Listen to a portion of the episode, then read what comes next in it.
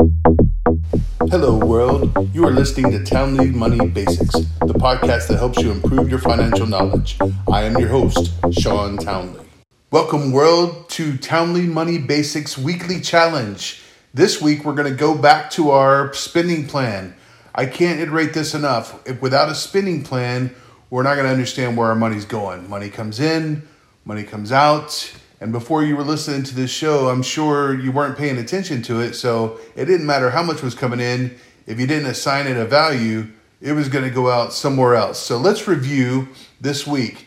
Get your spending plan out. I know you've been tracking your incoming and your outgoing, and we want to put them into three different categories. The first one being 20% savings. We want to pay ourselves first. That is going to be very critical in us in being able to build wealth as we go. Our spending plan is basically how our cash flow is going to work. So the first bucket we want to concentrate on is every dollar that comes in, we want to take 20 cents and put it into a savings account. And then we're going to spend 50% on our essentials, the things that we absolutely need to survive. That's housing, clothing, and food.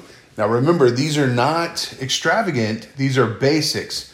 We want to make sure that we cover the fundamentals and that we have enough set aside to do that.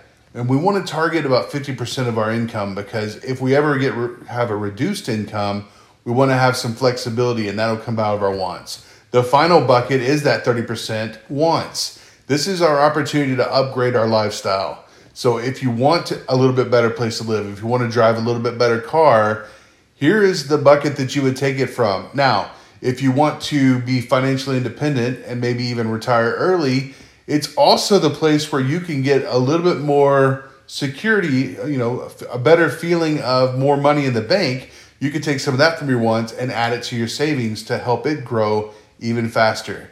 So this week, let's review our spending plans and see how we're doing if we're meeting those targets of 20% savings, 50% essentials, and 30% wants.